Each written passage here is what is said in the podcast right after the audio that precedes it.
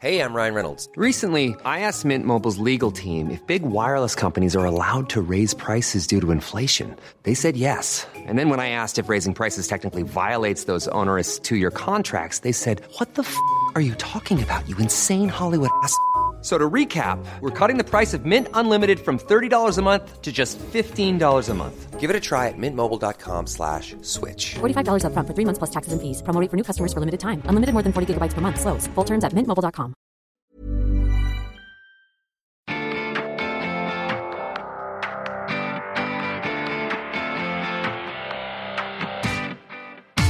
Welcome back to the Women's Podcast. I'm Kathy Sheridan, and just a quick reminder that you can subscribe to this podcast on iTunes, Stitcher, or SoundCloud, and you can always find us on irishtimes.com.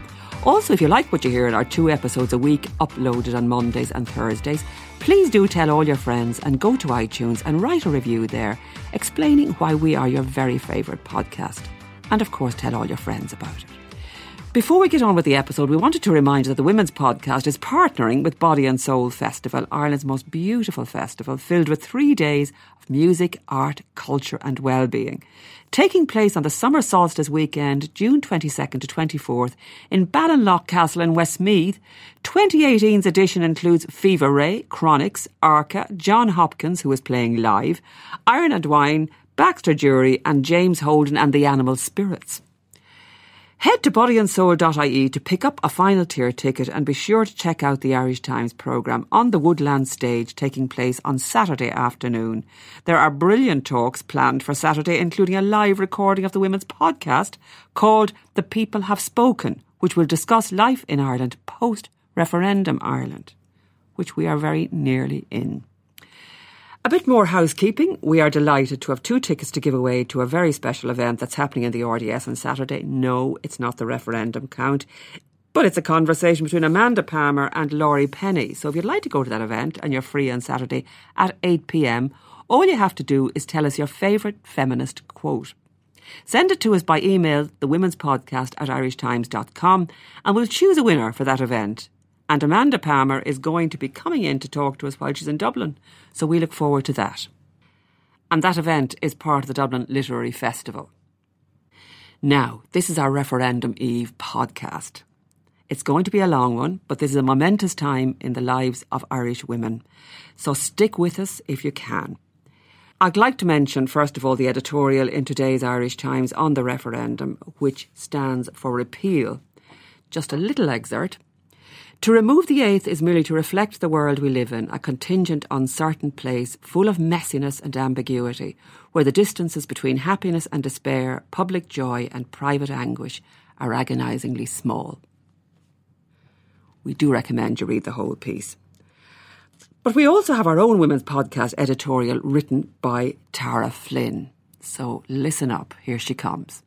Everybody loves a happy ending. They're what we're fed when we're little to make growing up seem less scary. That and to keep our noses to the grindstone. At the end of a quest or arduous task, there will surely be a reward. Maybe riches or love. Maybe finding our way home, only to realise that the bluebird of happiness was in our own backyard all along, even though you don't normally get bluebirds in Ireland at this time of year.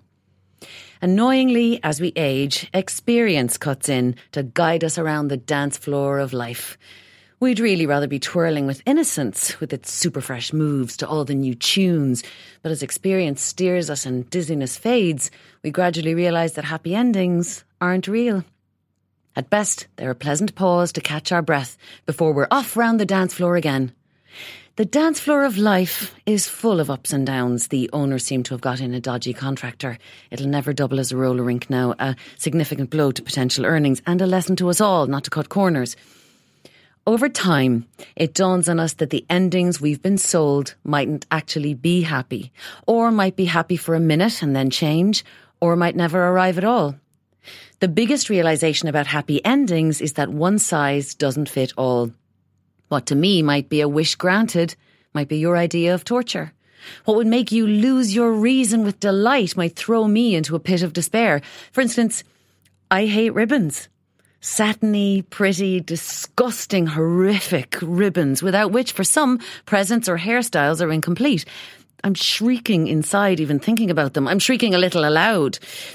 If you give me a present with ribbons on, that is one clever move. That box I got on my birthday might be empty. I'll never know unless a bomb disposal squad can come and remove the hell streamers for me.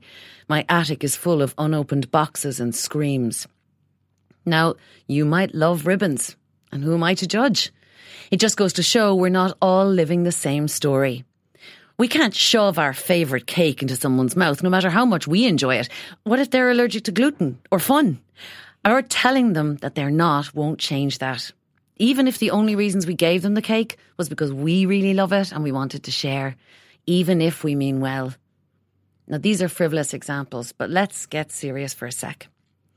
When we deny someone else the choice to make a difficult decision, we might mean well. We might feel we're protecting them, we might feel we're giving them space to reflect. We might not want to see them denied something that makes us very happy indeed, or that we hope will one day. But that's our story. It's not theirs. On May 25th, we get a chance to acknowledge that there is no generic happy ending, that what might be a fairy tale for us is someone else's horror story, that regardless of what we might do ourselves in a given situation for a million different reasons, someone else might not be able for that those who can't travel and then lie to maintain Ireland's fairy tale image must not be the ones who are penalised. There can be no more grim tale than that of the combination of desperation and despair. When trapped, people will do whatever they have to. What of the tale of being forced to continue a pregnancy against your will? That doesn't sound magical to me. No amount of fairy dust can gloss over that. We cannot ascribe our wishes to others, even when we come from a place of goodwill. Instead of projecting, we must trust that others will weigh up the story unfolding for them in as serious and deeply considered a way as we would if it were our own. We must trust that only they are in a position to make such a truly momentous decision for themselves. The story we've been telling ourselves, that Ireland is abortion free, is untrue. What scaremongering would have us believe will happen overnight should the Eighth Amendment be removed is already in our own backyard. Now we have a chance to make it safe. I can't live in a land of make believe any longer, a dangerous land, even during continued pregnancy. And that's why I will be voting yes. There won't be any victory balls in the dance hall of life, but a wrong will have been put right. There might not be bluebirds, but those we've sent away will be welcomed home. And I think that would be a good start to a new chapter. Now, back to our Referendum Eve podcast. We have gathered three women in the studio to discuss the campaign so far. A campaign that has been deeply distressing for many women who have travelled for abortion, who have lost babies, who've been faced with tragic circumstances in pregnancy. It has divided the country, but in many ways it has been a very different conversation to the one that happened back in 1983, when the Eighth Amendment was inserted into the Irish Constitution and that's because after women telling their stories, the Citizens' Assembly and the Eighth Committee, and politicians coming out full force in support of the removal of the Eighth Amendment, the way we are talking about abortion and crisis pregnancies has changed. As much as there are pictures of fetuses and talk of stopping heartbeats, there has been much talk of care and compassion and the dignity and bodily autonomy of women. After tomorrow, it's entirely possible that the Eighth Amendment may be gone. So let's remind ourselves of that amendment. Article 43.3, known as the Eighth Amendment, was voted into the Irish Constitution by referendum in 1983, 35 years ago. The amendment states the state acknowledges the right to life of the unborn and, with due regard to the equal right to life of the mother, guarantees in its laws to respect and, as far as practicable, by its laws to defend and vindicate that right. The amendment therefore equates the life of a pregnant woman with that of an embryo or fetus and has created an unworkable distinction between a pregnant woman's life and her health.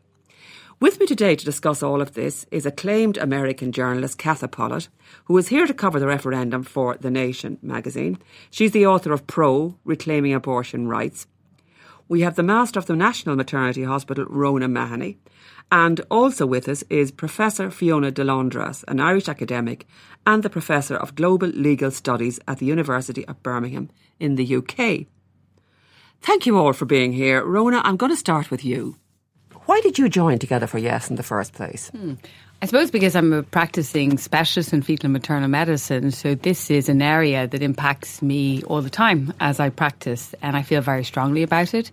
Um, so, why? What are the medical issues? So, there's really fourfold, and the first is the requirement for there to be a real and substantial risk to a woman's life as opposed to her health before she qualifies for a termination of pregnancy. Now, this is no idle um, assertion. We are talking about not just a likelihood, but a really strong possibility that a woman will almost certainly die if we don't perform a termination of pregnancy. So, in 21st century medicine in this country, a bar for women is death. That is totally unacceptable in how we practice. We have to mind women's health as well. We have women who will come with renal conditions, with diabetes, where the pregnancy will have a long lasting impact on their quality of life and life and health, and yet we can't intervene in this instance. The other big thing for me is the fact that our medical system locks out 4,000 women every year who are either travelling to the UK or the approximate 1,500 women who are taking illegal tablets procured from God knows where through an internet source without any support or regulation and without all the assisted care in terms of talking about contraception, in talking about supporting them with sexual health. But our system actually locks these women out of our healthcare system, and that's a direct result um, of the Eighth Amendment. I'm also a fetal medicine specialist, so when I break the news to a patient that their baby is not going to survive, um, I look them in the eye and that's it. I give them the practical information that their baby will likely not survive, the facts, the figures. And if they choose to travel, it's up to them to sort out their own appointments um, to pay the thousands of euro that costs to go to a different jurisdiction.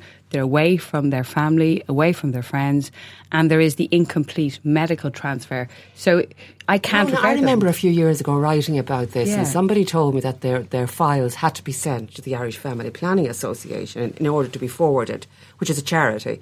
To, in order to be forwarded to the Liverpool Women's Hospital. Is that mm. still the case? Well, see, now women have their own notes, I suppose, to some extent, so they will have their own files. But at the same time, the least we would normally do in any normal medical situation is to make a referral and point out and highlight if there are other medical issues. Some of our women who are travelling have other medical issues, not just a complicated pregnancy. So it's just totally inappropriate. And then there's the lack of continuity of care. So a complex diagnosis made in one jurisdiction and a woman making her own arrangement to access healthcare in a different jurisdiction. And we have the heartbreaking stories then, you know, of women coming back. There's perhaps incomplete interrogations. They can't afford a post mortem. So really valuable information for future pregnancy is lost. And then we are there waiting at home for the fetal remains to be posted at home. That isn't care. Um, it really isn't.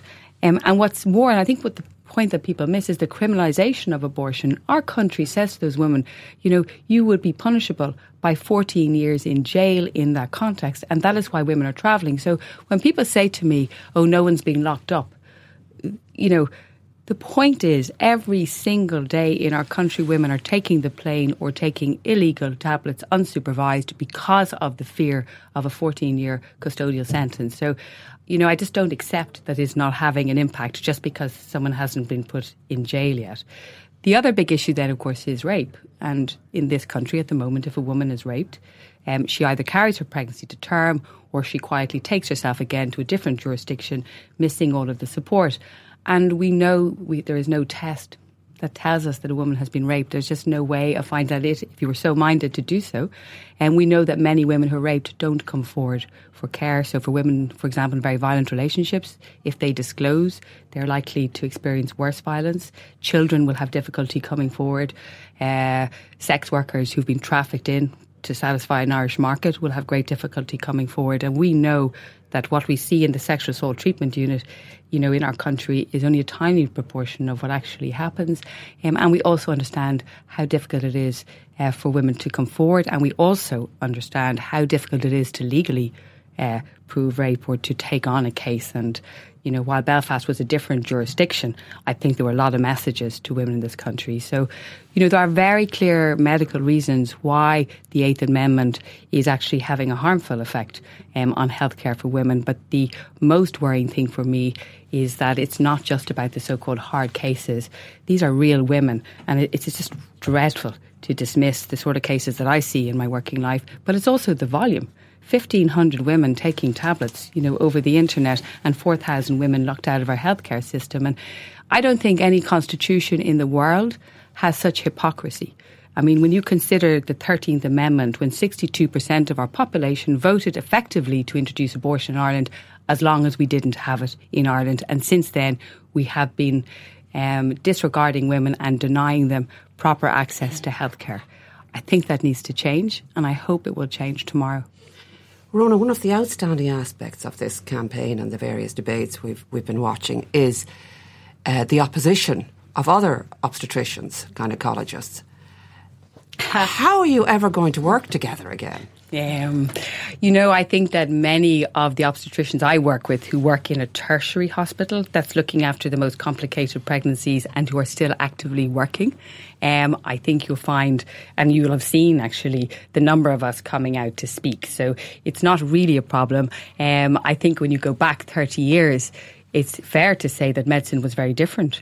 You know, we're now seeing women with corrected congenital heart disease, women with cystic fibrosis, women with renal disease coming to pregnancy who would never have achieved pregnancy in the past. We're seeing a very much older cohort of women, a much more complex cohort of women now who have real challenges. So I think we need to hear from the people who actually practice, and particularly the people who are practicing in hospitals like mine, where we're having cases referred from all over the country. And we've heard a little bit from people in smaller units who have the option to transfer patients up to the tertiary centres. Like but the gentleman from Kilkenny who was going to phone a friend if he had if he felt there might be problems.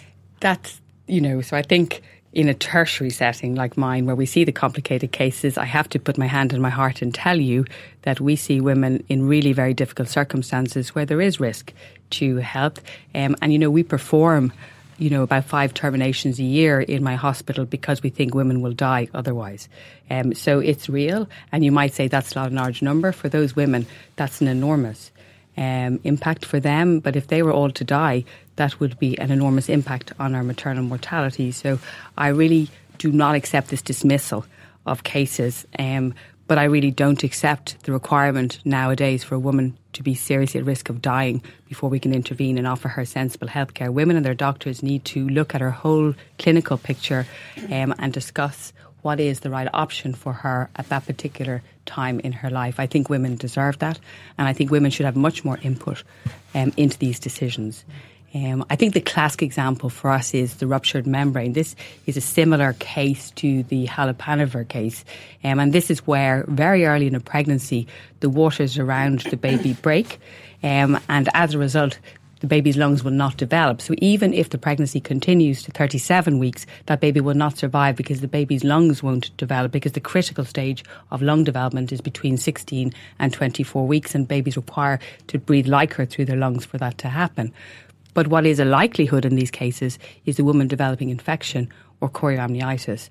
And we have to wait in this circumstance. And we have several cases every year where we know that it's very unlikely we will have a viable baby at the end of this pregnancy, but it is very likely that we will see infection. And so for weeks and weeks, we monitor a woman for infection, and then we have to hope that when there are clinical signs of infection, which are pretty crude, so you're looking at high temperature, high pulse rate, um, that this we will be able to intervene in time, because actually it takes a little time to uh, terminate or interrupt a pregnancy. You know, you've got to give medication, and it takes time.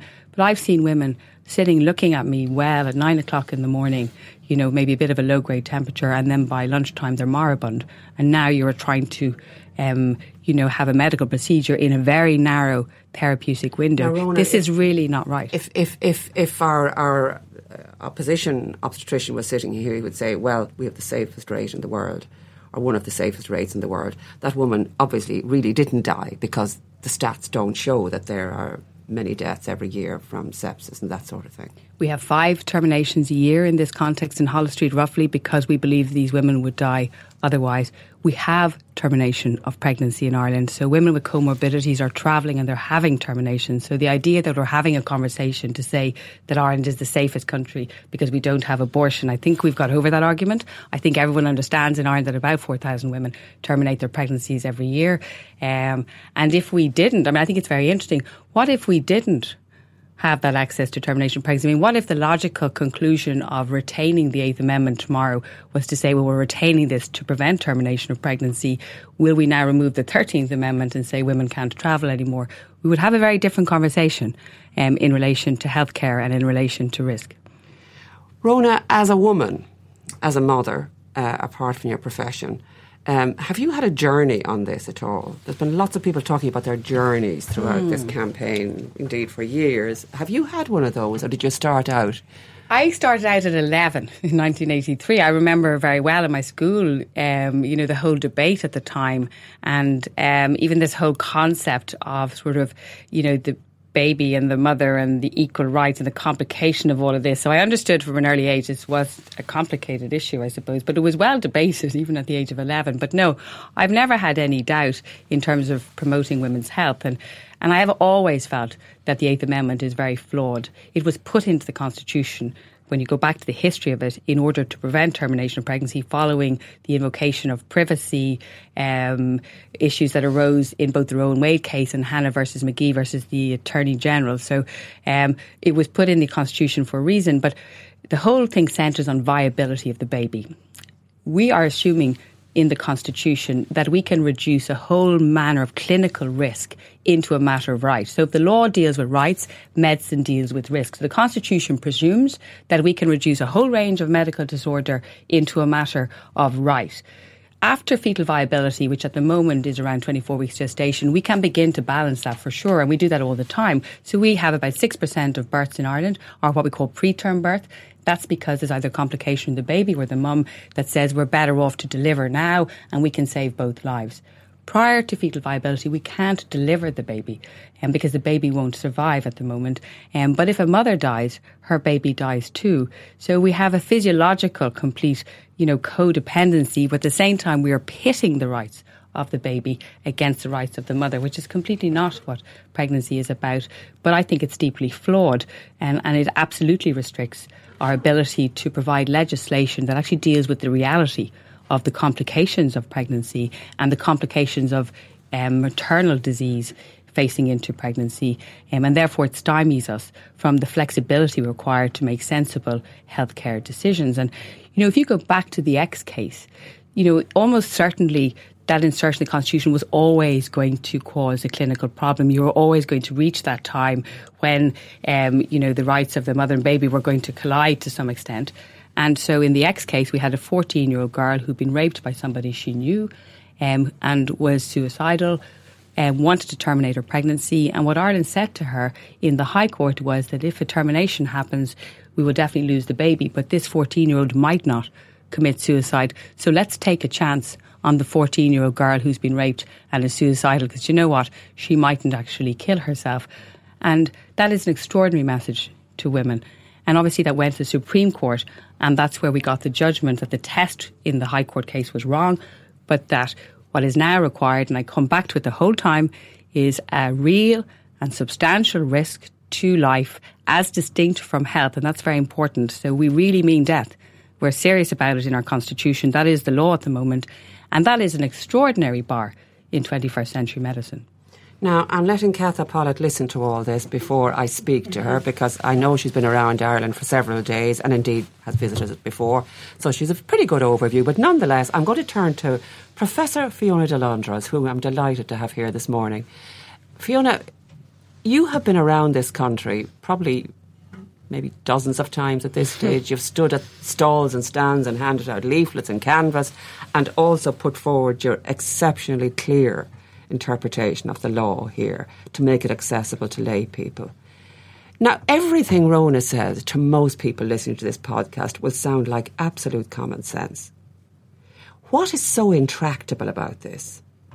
Legally. Mm. Well, the, the first thing to say is actually it is pretty extraordinary to hear a doctor have to be so fluent in constitutional law. I mean, I don't mean that in a sort of a facetious way.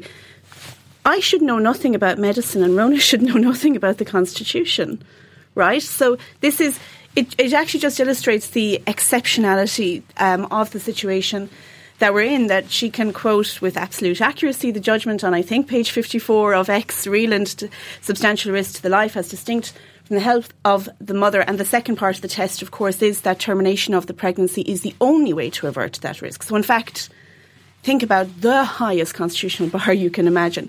So, what is in, why is it so intractable? In a way, it's intractable at the moment because it's in the Constitution. So, this is the implication of putting something into the Constitution is that you create these this series of locks before you can change anything. You have to unlock so many things. You have to unlock politics so that politics will agree we can have a referendum. And then you have to unlock the polity so that the polity will vote for the proposition in the referendum. The people. The people, yes, the electorate, sorry. Um, so, uh, and, and I think this is actually a serious point because this isn't an accident. The Eighth Amendment was a preemptive strike against women's liberation in this country. It was put in at a time when abortion was illegal. Some people were calling for the legalization of abortion, but there wasn't a big, uh, you know, a substantial public movement. No politician, hardly a handful of politicians, thought that maybe we should legalize it or, or legislate for it in any kind of situation. So there's no doubt whatsoever this was put in in order to ensure that even when politics changed, even when medicine changed, even when reality changed, even when social morals, morality changed, it would be as hard as it could possibly be to ever unlock that constitutional provision, which is exactly what we're finding now. So it's, uh, in many ways, a very clever piece of lawyering to design this and to put it into the constitution. So that's the first reason why it's intractable is that it's in the constitution in the first place. And the second source of intractability is the wording. It is that equality between the fetal right to life and the right to life of a pregnant woman and the obligation that that places on the state. So everybody most people know the first sort of phrase that the state recognises the right to life of the unborn, with due regard to the equal right to life of the mother, as the Constitution puts it. But we also have to remember the next part of the article, which pledges the state by its laws to defend and, as far as practicable, to uh, vindicate, that's not exactly the wording, vindicate the rights of the unborn. And that means actually the state has to intervene in every pregnancy. So why can Rhona not refer her patients to a hospital in the UK? Because it's a crime. It's a crime. Why is it a crime? Because the state must defend and vindicate the right to life of the unborn. Why can we not get information about abortion without also getting information about parenting and adoption, even if you have a fatal diagnosis? Even if you have a fatal diagnosis. Because the law requires it to defend and vindicate the right to life of the unborn. Why can a pregnant woman, why is a pregnant woman the only adult with capacity who cannot withdraw or refuse her consent to a treatment if it endangers the fetus? Because the state is obliged to defend and vindicate the right to life of the unborn. So the equality of rights, in the way it's constructed in Article 40.33, uh, creates this adversarial relationship between the pregnant woman and the baby, and the obligation on the state then puts the power of the state on the side of the fetus. And it tells the state that our only obligation is to make sure at the end of pregnancy that woman is alive. That's it. Now, Fiona, so you've been out and about and you've heard the polity speaking. Uh, when they answer you by saying, but that's a human life, mm. what do you say? Oh, I agree. Certainly, it's a, it is a potential human life. Um, and I think that most people, in fact, I think probably everybody agrees with that. But that doesn't answer our questions, actually, because we have to ask whether it is precisely the same in its moral, ethical, and legal value as the human life on which it is completely dependent. And so, what's interesting, I think, about the law that this government has proposed, if we vote yes tomorrow, is that it recognises the sort of developing uh, moral and legal status of the fetus. So, up to 12 weeks, the state will say we're going to support people in making decisions by having this regulated system with your GP and your three day waiting period and all the rest of it. But actually, at 12 weeks, we think the fetus has a really strong moral and legal standing. And we're going to step in and we're going to say, actually, abortion now will only be lawful in what really are going to be catastrophic situations. It has no, no resemblance to the UK test at all. Risk to life or risk of serious harm to health, certified by two doctors, one of whom has to be an obstetrician, and also a level of senior oversight that doesn't exist in the UK, up to viability, and then after viability, no abortion at all. So the, st- the proposed law recognises the humanity of the fetus by saying that after 12 weeks, we step in and we protect that fetal life. And remember, if this new law is brought in, every, and this is different to now, every woman in this country who is still pregnant after 12 weeks has chosen to be pregnant because she's had 12 weeks of protected period when she could choose to enter pregnancy. And so we're we are talking here about situations of really catastrophic ill health. When all we're saying is now, now the law should say, this is your risk. Do you want to take it?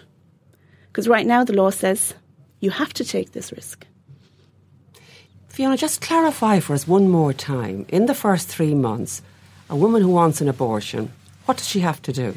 So, up to 12 weeks um, since the first day of your last period, so 12 weeks pregnancy, you would go to your doctor, uh, whichever GP near closest to you, I assume, is willing to provide abortion care, and you would say that you want to end your pregnancy.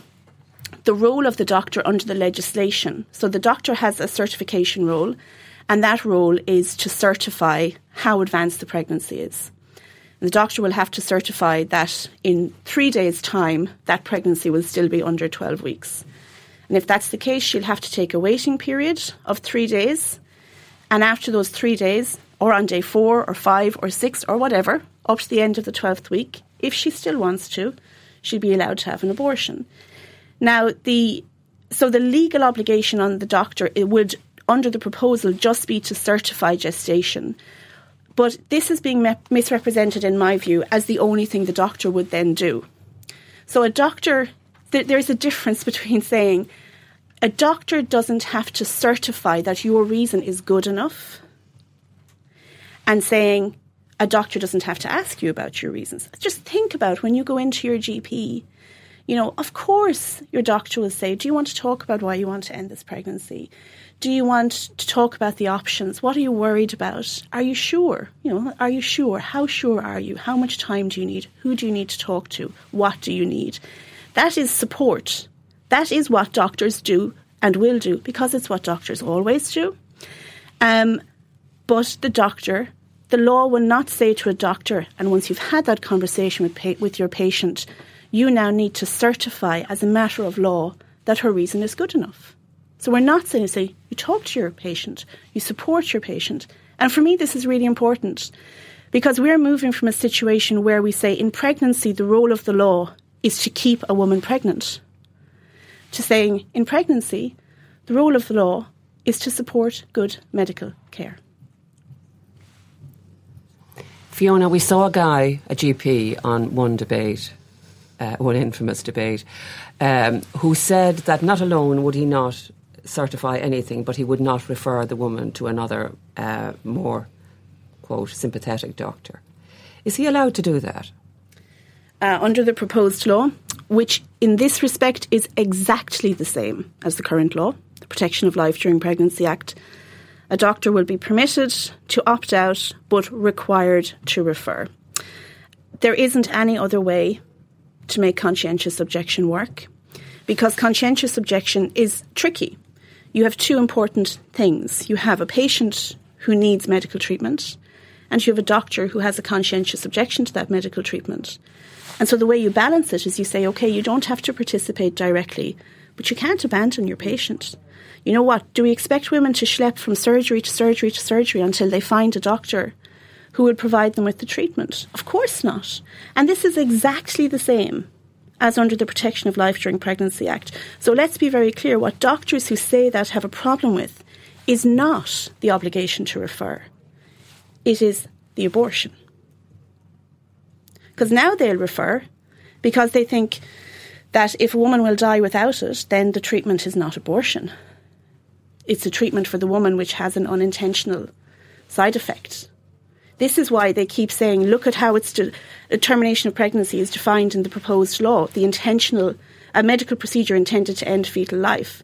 Because for people who hold that conscientious position, the treatment available under the Protection of Life During Pregnancy Act doesn't it doesn't have the moral status of an abortion. It is a treatment that happens to end fetal life.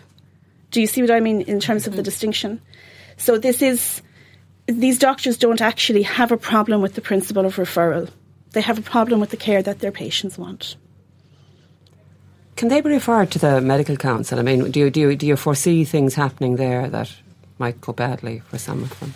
I, I assume now I, am not a medical lawyer, but I assume that if there is a statutory obligation on a doctor and the doctor fails to fulfil it, the normal course of events would be engagement with the medical council. Would that be right? Yeah. yeah. I mean, I think ultimately, and patients will find their way as well to some extent, um, but. I do think that people will refer. At the end of the day, doctors are pretty law abiding. You know, we will obey the law. And the fact that we are law abiding is why we have the chilling effect of mm. the um, Eighth Amendment. And I can't emphasise enough you're making complex medical decisions in the shadow of a 14 year prison sentence, and both for the woman and for yourself. I mean, what sort of message is that to women?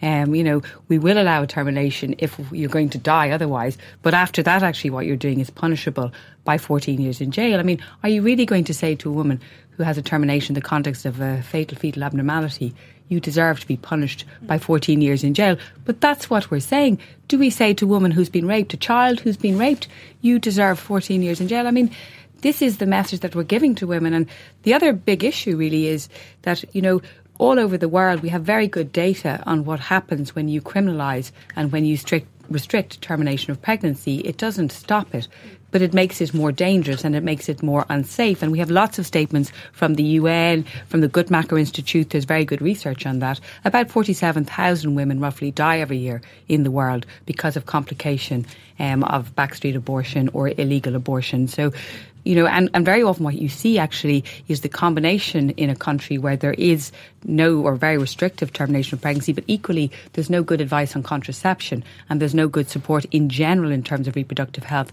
And then when you go to countries which actually engage with this topic, you find that actually you have lower rates of termination of pregnancy because you have very good health education program and you have very good availability of contraception. I think that's a big part of this debate as well is that we need to really develop very good strategies that will help prevent women coming to the situation where they desperately require um, a termination of pregnancy for whatever sure. reason. Katha. Yeah. Katha Pollitt, we're delighted to have you here. And I would like to know what you think of all this. what a big question. Um, it's been fascinating to. I came on Saturday and I've been, I've canvassed, I've handed out leaflets or shadowed people who've done these things, I should say.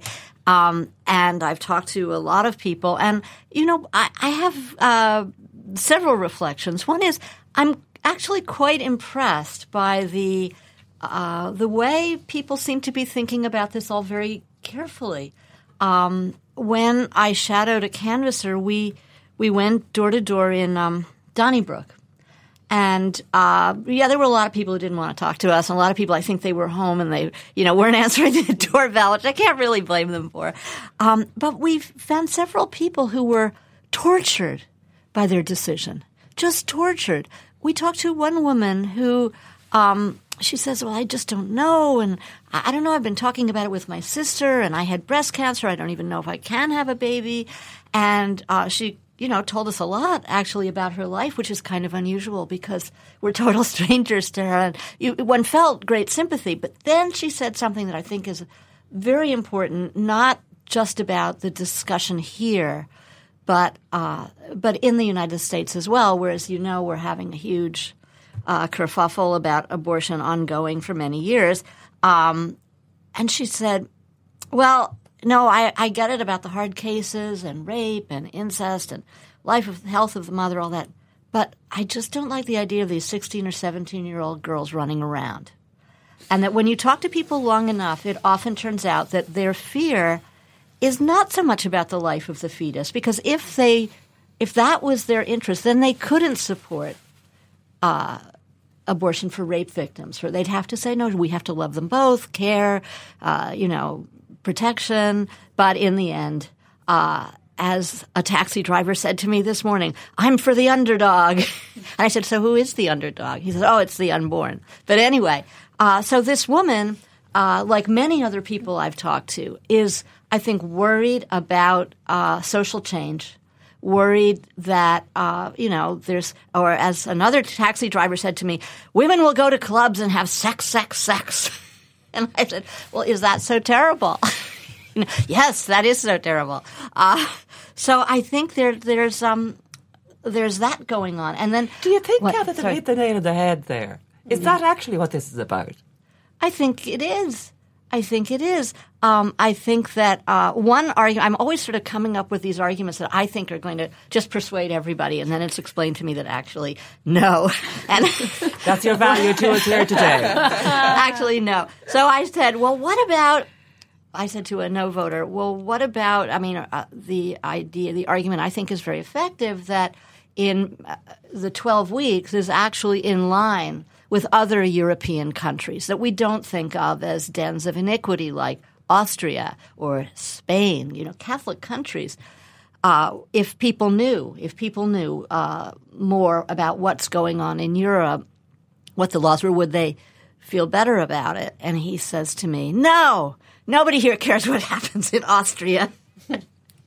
Um, and he said it more obscenely than that, but I'm paraphrasing.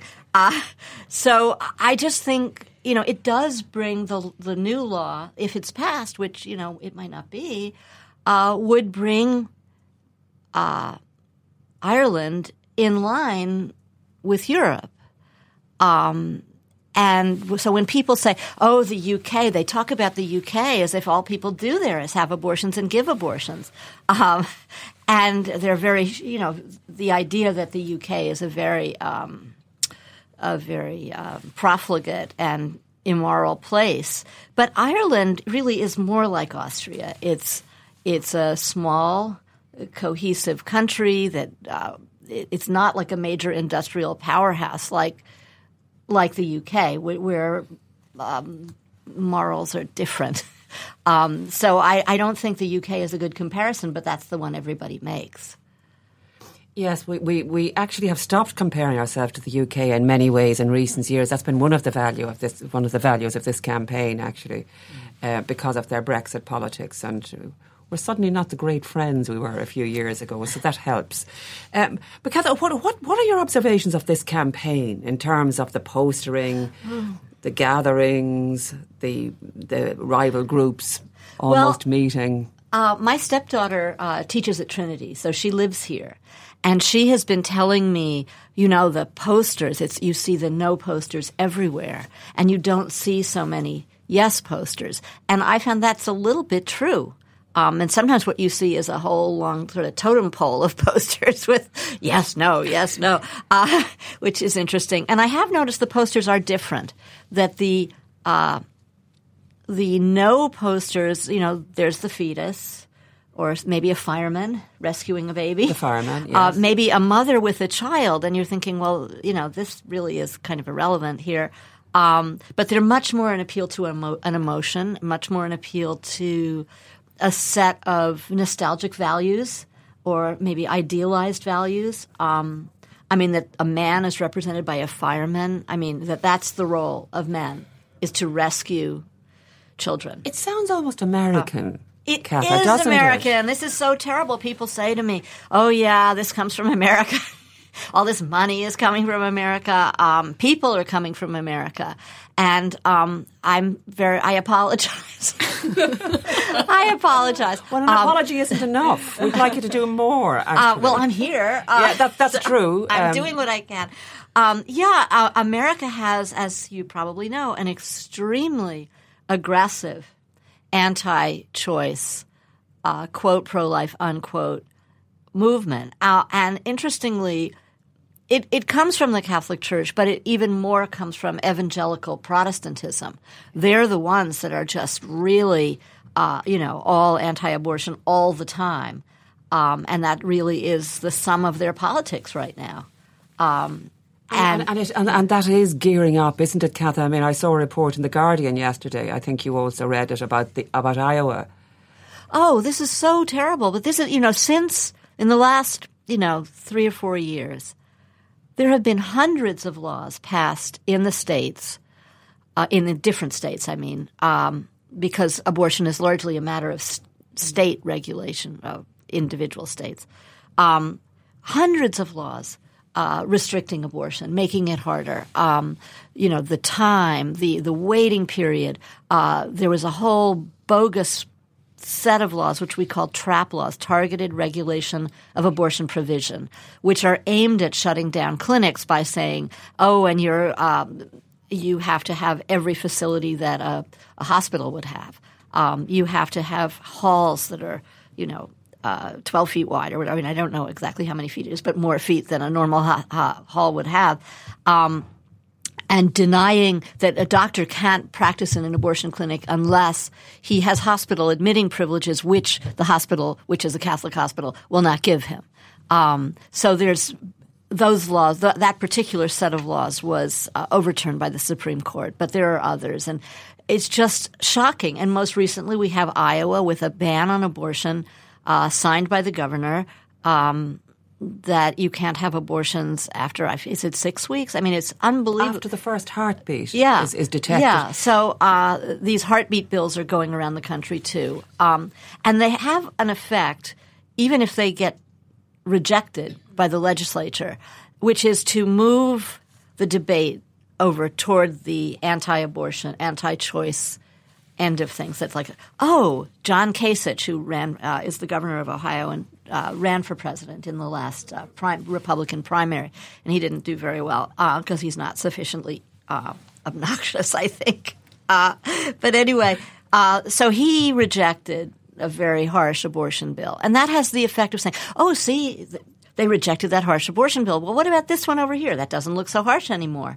So that's what it does.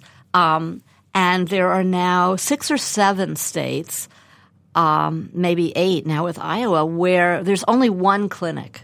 Um, and American states are enormous. Um, so it's not like only have, you know, people like to compare, uh, well, a, an anti choice writer for the New York Times said, well, what if Texas did put in this whole set of laws they wanted to do a couple of years ago? That would just make Texas like France. I'm thinking, oh yeah, Texas is just like France. I mean, what a ridiculous thing to say. In France, you can get an abortion at any hospital. Any hospital. France is a cohesive, I mean, it's a big country, but it has an excellent public transportation system, which Texas does not have. In Texas, you are driving in your car hundreds of miles, and then you have a waiting period, and then, you know, to the few clinics that are left. And if you are, say, an illegal immigrant, um, you can be stopped. Your car driving to the clinic hundreds of miles can be stopped. Um, and your papers can be checked. So it's a very frightening situation. And that's why a lot of women now in in parts of Texas that are far from clinics are taking uh, are taking abortion pills that they get off the internet or through networks of friends. Um, so uh, I think America's situation is really a warning for uh, the rest of the world because the anti-abortion movement it's a, it's an international movement. And that's what we have here now in these last few weeks. In particular, Katha, we, there are a lot of American accents around.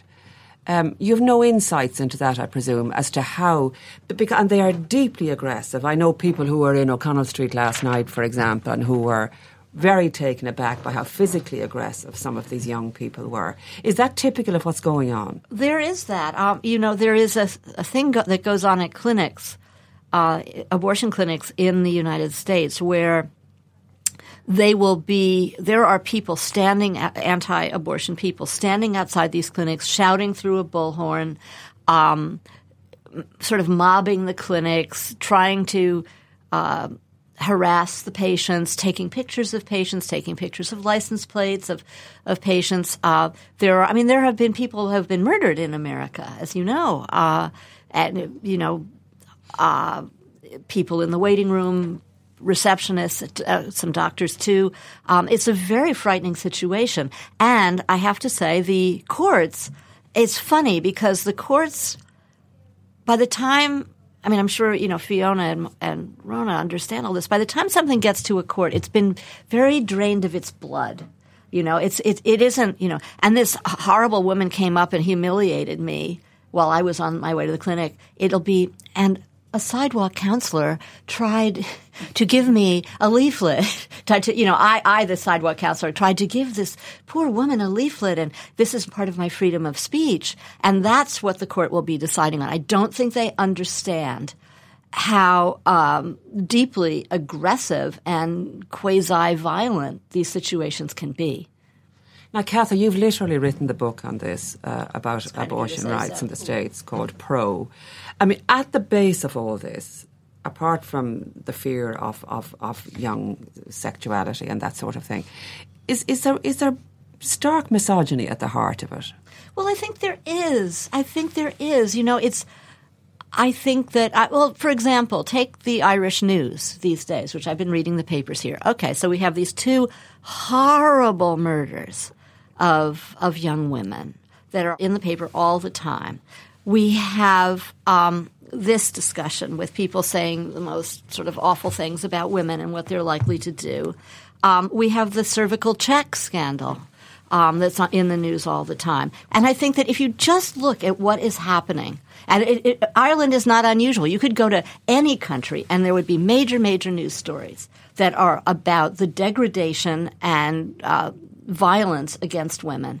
Um, and I think that the abortion stuff fits right into there because it basically is saying you're a vessel, you're a fetal vessel. It doesn't matter how you got pregnant unless you can prove rape, which is very hard to do, as we saw in Northern Ireland, um, and certainly very hard to do in the time frame of a pregnancy. Um, so I think that it really is you're a vessel. You should accept your female physical role as a container for a fetus, and that's why you're here. Um, Katha, yeah. one of one of the favourite quotes of a certain person in the studio, um, and I'm going to read it out. It's from your book. We don't like the idea that a man might be severely constrained for life by a single ejaculation. He has places to go and things to do. That a woman's life may be stunted by unwanted childbearing is not so troubling. Childbearing, after all, is what women are for. Yeah, I think this. You know, the the people say, you know, oh, men, they're not going to vote, and they the men say, oh, what does this have to do with me? And you're thinking, well, someone needs to explain the facts of life to you, you know. but I think that's very much part of it. That you know, nobody is saying, for example, yes, if a man fathers a child, he has to give fifty percent of his income and you know twenty hours a week to to raising that child. Nobody says that. He can just go off. He might have to pay a little child support, but maybe not. But I think that the idea that a woman's entire life should be shaped by an accidental pregnancy is something that apparently a lot of people can live with. Kathy, you're here to write for a magazine. I Which am. I write, I'm a writer for The Nation magazine in New York. And uh, my highly respected magazine, let me say. Oh, I'm going to tell them you said that. They're always writing to me. and my, my first piece uh, went up on, uh, I think it, it, goes up today on the website at www.thenation.com, where I talk, uh, if I can just go on for a little bit, about the specter of Brexit and Trump. This is a very interesting thing, is the fear that there's another electorate out there that we just haven't really paid attention to because we live in a bubble and or just because they've been very quiet. Um, and uh, this is something that you know Americans are now very awake to. I mean, you can't open a newspaper in America without reading about Trump voters, and or do they still like Trump? And of course they do. they do. Um, so I think that it's there's a, there's some stuff in here to unpack about about the nature of the electorate and who who we find out who who gets to speak and who is keeping their counsel until the last minute. What's your sense of that, Katha? Well, I haven't met a single person, and I've asked everyone I've met uh, uh how the vote's going to go. I haven't met a single person who says it's going to be a no. You just wait. Even the no people I've met said it's going to be yes. So, Is that your sense of it? Well, I'm just going by what people tell me. Uh, I've met a lot of no voters, um, especially in taxi cabs. I'm sorry to say, the taxi drivers of, of well, Dublin are yeah the voice of a nation in one uh, sense. Right. uh, I was so happy when I I got into a cab today and we got to talk about the death of Philip Roth. The taxi you know, driver discussed how- the death of Philip Yes, Roth with and how nobody really can read Finnegans Wake. And then I thought, oh, I have to ask him. I hope Um, you put that in the magazine article. that our taxi drivers are great literary. Yeah. I'm going to put. I'm going to be sure to put that in. But I'm, I'm hoping for the best. I'm fearing for the worst. I mean, what can you say? Um, the science of poll, poll, polling is an inexact science. Have you plans to, to, to watch the count somewhere? Yes, I'm going to be at. I I don't really understand how it goes, but apparently on Saturday morning you go someplace and watch the tally, and I'm going to be doing that. And I have to say, one thing that's very surprising to me is in New York, I mean, in, in the United States, we're very used to voting ends, you watch on television, and within an hour or two, you know, sometimes even sooner. And the idea that you vote, and then there's a whole other night that you have to worry. then you get up, and it's a whole day where where they're counting the votes. This is agony to me. You see, we think it's a huge part of our democracy that Uh-huh. it really engages people. It becomes a blood sport at that point. Uh-huh. And we see the winners and the losers close up on television. In fact, the first time, Katha, we tried electronic voting, one of the candidates actually fainted. Oh no! Yes, she was she was she was the fr- front runner, and she fainted. She simply fell over. And after that, we had to reconsider the whole thing. Also, I think we win because nobody can interfere with our voting system. Well, that is a great react. thing. Yes. You, you still use paper ballots We do. Well, that's very wise. Yeah, we win. Don't ever change. Fiona, where are you going to be? I am going to be schlepping around from uh, Count Centre to Count Centre. I think I'll probably start in City West in the morning and then go to the RDS for a while um, and hopefully finish up in Dublin Castle on Saturday. What's your sense of it all? Um, I do think, uh, I don't think that there is a sort of Brexit Trump type situation likely here. But what I find intriguing is that the ways in which the Retain, the No campaign, have tried to construct the debate and tried to construct the discourse, including through their posters, is to try to generate that form of vote. You know, there are even I don't know if this is the official campaign or not. It may not be, but there are. Uh, I'm from Dundrum, County Tipperary, and there's a big billboard in Cashel. That and where like- there is no more rural place. Can I say, very Katha? rural. It's very rural. And inside You'll in- never find it. No, inside in Cashel there was an enormous billboard, and it was like uh, "Join the revolution, vote no." Right, this sort of thing, which is which is really intriguing. But I actually don't think people are um, are, are engaging in it in that way. I think people are and have been thinking extremely seriously about it, and ultimately, I think people know life is hard, don't they? Life is hard, and sometimes things go a bit wrong, and we pride ourselves on being a loving, caring country. We have built the UK up to be, I don't know what people think. I live in the UK and I don't know what people think it is from this uh, debate, or some people want to present it as. But the reality is that for 35 years, you know, people, the Irish diaspora in the UK, and British taxi drivers and doctors and nurses have taken the phone calls, met people at the airports, wiped the tears, given people our beds and warm dinners and hot water bottles and taken care of them.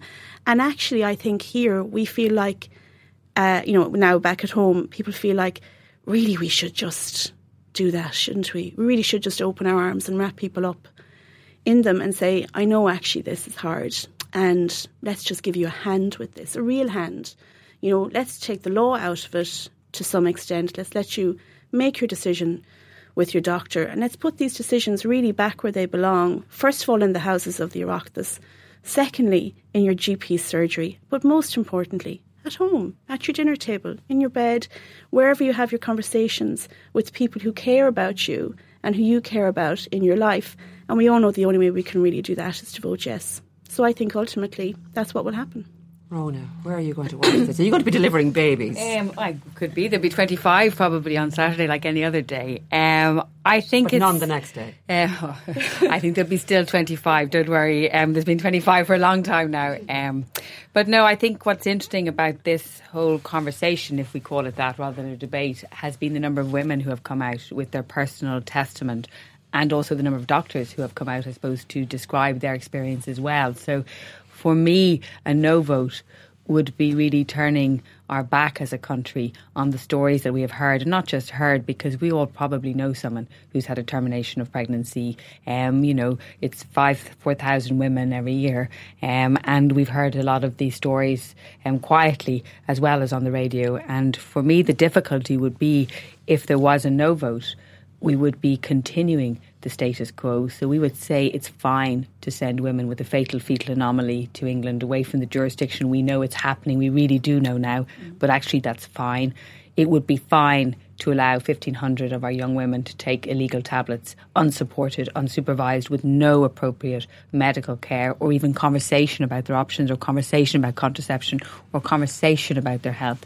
It would be fine to continue to require women to be dying before we intervene and not to allow women make self safe healthcare choices. So for women with intercurrent diseases, I've said with renal disease, diabetes, not to be able to make those decisions unless they're dying. And again, to say to women who've been raped or children who've been raped, you must still continue a pregnancy to term unless you're prepared to travel. The result of the Eighth Amendment is that 4,000 women are locked out of our health system. And that to me is what bothers me more than anything that our health system is saying to them, um, travel, be illegal, do whatever you like, but we're not going to care for you. And that just goes against the whole concept of safe healthcare, particularly when we understand international example and how we understand that when you criminalise abortion, as we do in Ireland, that you make it more dangerous. Um, I also think, you know, I love history, but it's been such a story of incarceration for women with unwanted pregnancy. So we go back to, you know, the, when our Free State started in 1922 in such poverty and how women killed their babies. Ina P what else could I do? Because she was prosecuted for killing her son because she couldn't care for him. And there were several hundred cases went through the courts in the first half of the century in our country. We don't talk about it. Cliona Rattigan's work is extraordinary in that regard. The women who had babies outside of wedlock, where were the men? Who were so interested, perhaps um, some of them in this case, men? where were the men? Women were incarcerated um, and taken out of there, and parents sent their children to be incarcerated um, in, in, in terrible circumstance. And now we have the threat of incarceration all the time, the 14 year custodial sentence for women and for their doctors.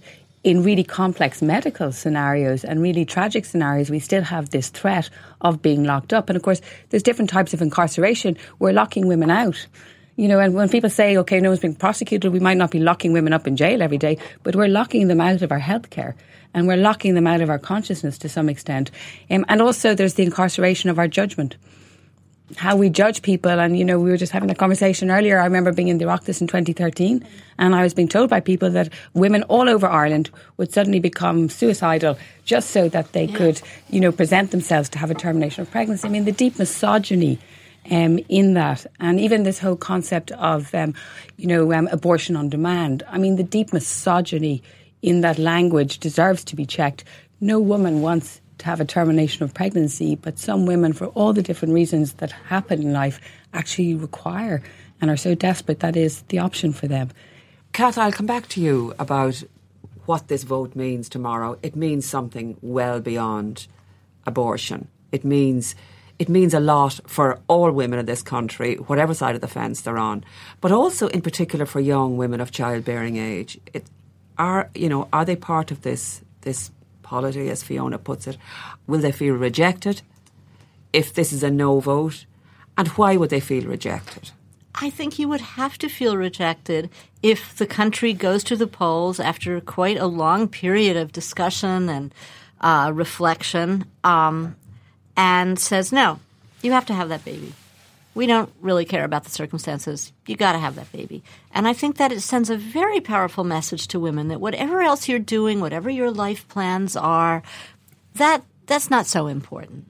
You know, maybe you want to be a doctor, maybe you want to wait before you have kids, maybe you have enough kids. Because let's not forget, you know, we talk about young women all the time, but the majority of women who have abortions, Irish women who have abortions, are already mothers. And that's true in the United States as well. So that's really saying we don't care about what your difficulties are. We don't care, you know, if you could be 45 years old and have six children and just be exhausted and you have to have another. So I think it's really saying to women, you, your reproductive system is all that interests us because that's the only thing that can't be put aside. Fiona, what message do you think a no vote would send or a yes vote? I mean, I think, um, like, I think back to, you know, almost exactly three years ago when the marriage equality vote came in, and I was sitting uh, in my at my kitchen table in Oxford watching it um, on RTE and feeling. I could remember back when I was, you know, a 12, 13 year old girl in the middle of nowhere in Tipperary realizing that I really liked German because I really fancied my German teacher and thinking, wow, okay, what's that? And what it felt like for me that day to see that vote and to feel a kind of recognition that I didn't even, couldn't even put words on that I hadn't felt before that. And I think I t- then try to transfer that to what it would feel like on Saturday for people who have come out and told their experiences of the Eighth Amendment um, and also for the people who haven't, who haven't been able to talk about it. And I think, you know, if we, if there is a no vote, which I don't believe there will be, but if there is, I think it just says to people, first of all, it says to to all women, you know, we don't really believe that you are the authority on what you can and can't bear in your life. And then, secondly, I think it says to women who've come out and spoken about what are sometimes called the hard cases, fatal anomalies or rape, say, we are really sorry for what happened to you, but you are the price that we're willing to pay to stop what we think are bad abortions. And I just think that would be devastating. Rhona. Yeah, I mean, obviously, I've dealt with what a no vote will mean, but I think if there is a yes vote, you know, won't it say to all of the thousands of women who have travelled in such lonely, difficult circumstance and all the women who've hidden at home taking tablets, doesn't it say to them, we understand, we acknowledge that you have been in really complex circumstance. We understand that life is complex. We acknowledge you. And from now on, we're going to support you. And to all the young women in our country who will face dilemmas, human life is full of dilemma. What we are saying to women is that we understand it's difficult and we can actually deal with it, we can discuss it, but we can also support you. Um, and that is just so important. And I think for so many women, tomorrow, if the vote is yes, I think they will feel they're accepted by their country, they will feel acknowledged, they will finally feel listened to. Um, and we will finally start to really take care of women's health in a much more holistic way um, than is happening at the moment. So I think it will be a really, really important message for women, a message of acknowledgement. Fiona, one of the astonishing things to come out of this campaign has been the absolute turnabout of male politicians, uh, our political leaders, actually representing women and supporting them and sounding authentically supportive. Absolutely. I mean, I suspect I may have caught Fine Gael at this stage uh, because it's very uh, impressive. You know, not only coming out and speaking for women, but actually sounding like feminists, saying period, menstruation, pregnancy on the television and the radio. It's amazing. It actually is fantastic. But I would also say, you know, it's been super affirming to see leadership from women politicians. Like when I was a kid, for a while, I thought Margaret Thatcher was amazing because she was the only woman politician I had ever really seen. And look at all the just awesome uh, role models that little boys and girls um, and kids who don't identify as either boys or girls have now. Looking at this, I think it's it's brilliant. Rhona, have you are you inspired by our male leadership? I am actually, and I'm fascinated also because this is a very difficult issue, and we know that politicians have another agenda, which is to be voted in um, in the next round. So I'm very impressed that people have spoken out and they've taken a real political gamble, um, particularly in different constituencies. For those politicians in an urban constituency, maybe it's a bit easier, but for politicians in a rural um, constituency a lot more difficult perhaps because we do sense there is a difference in uh, potentially tomorrow voting pattern. We will we'll see that perhaps. Um, I also think that we're seeing the offices stand up you know the Taoiseach um, the Taoiseach um, the Minister for Health. So, I mean, the offices of the state, the highest offices, have engaged in, in terms of politics, um, and we see opposition as well. And we have, you know, um, so many of the different parties actually with similar message. So, Labour, Sinn Féin, Fine Gael, Fianna Fáil. So, I think that to me has been very interesting. But I do have to, we do have to give politicians occasionally some credit. But it's a big gamble, and it was early on. Maybe a little easier now because so many of them come out. But for the first politicians who came out and stood up and nailed their colours to the mast. That's a big political gamble, and they must be admired for that. Um, and I personally am very grateful that you know the Minister for Health mm. and that the Taoiseach are standing up and leading on this, and also refuting you know, some of the um, comments that we made. I mean, this idea that if we retain the eighth next week, we can legislate for the hard cases. That's just not true, and that's just got to be knocked on the head. So that's why I think having that those you know corrections um, from politicians to understand this has been Very really important. beneficial. Katha, are you jealous of our marvellous male leadership? um, I just wanted to say one thing, which is that I have uh, found people who are uh, they're like the Trump voters in that they they want to um, annoy politicians. They want to express their uh, their lack of uh, admiration for the political class as a whole. Um, and that's what that you know join the revolution thing hooks up to is that yeah we're we're the real radicals here um, and I think that is a little scary because in the United States I mean, I have talked to people who said things like, "Yes, I voted for Trump because um, he made me laugh," and you just despair for democracy when people uh, are using such frivolous, uh, emotional uh, reasons, but also that express their disaffection with the whole system. Mm-hmm. Sort of like nothing makes any difference. I might as well do this. Ha ha. Um, so I hope you don't have those voters here like we have in the United States. Well, we have some politicians that do make us laugh. Uh-huh. Um, but I think in general. Sometimes intentionally. Sometimes not. Um, but, but I think we are, we are taking this particularly seriously. Yes, I think yes. this I think this is not about politics actually. And and there is a sense of a very serious electorate at work here. So Catherine, once again, our, our, our, our sympathies to you uh, over your leadership. I will bear them over the ocean. Oh, thank you. Back to my people. We had to have an emergency podcast the day after Donald Trump oh. was elected, and which is still scorches my memory. Rhona, will you be able to watch the count? No, I have no courage. Um, I will. I'm sure I will, but um, I, I think for me, um, this is a very important moment in time in our history. It's a terribly important moment for women. And it's terribly important to me what the message will be to women um, tomorrow when people go to the polls.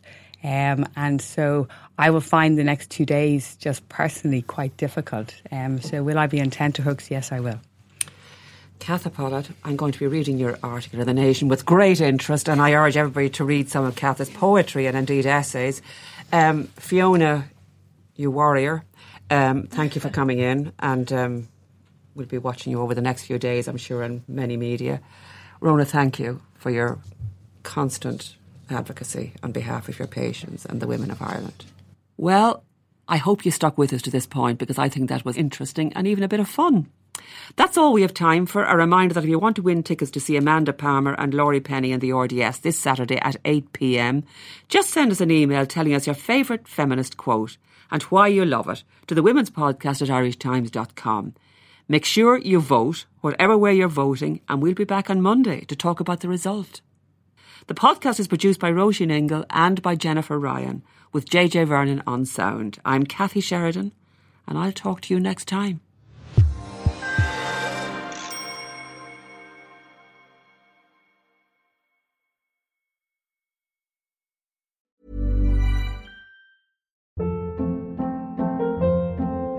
Hold up. What was that? Boring. No flavor. That was as bad as those leftovers you ate all week. Keke Palmer here, and it's time to say hello to something fresh and guilt-free. Hello Fresh. Jazz up dinner with pecan-crusted chicken or garlic butter shrimp scampi. Now that's music to my mouth. Hello Fresh. Let's get this dinner party started. Discover all the delicious possibilities at hellofresh.com.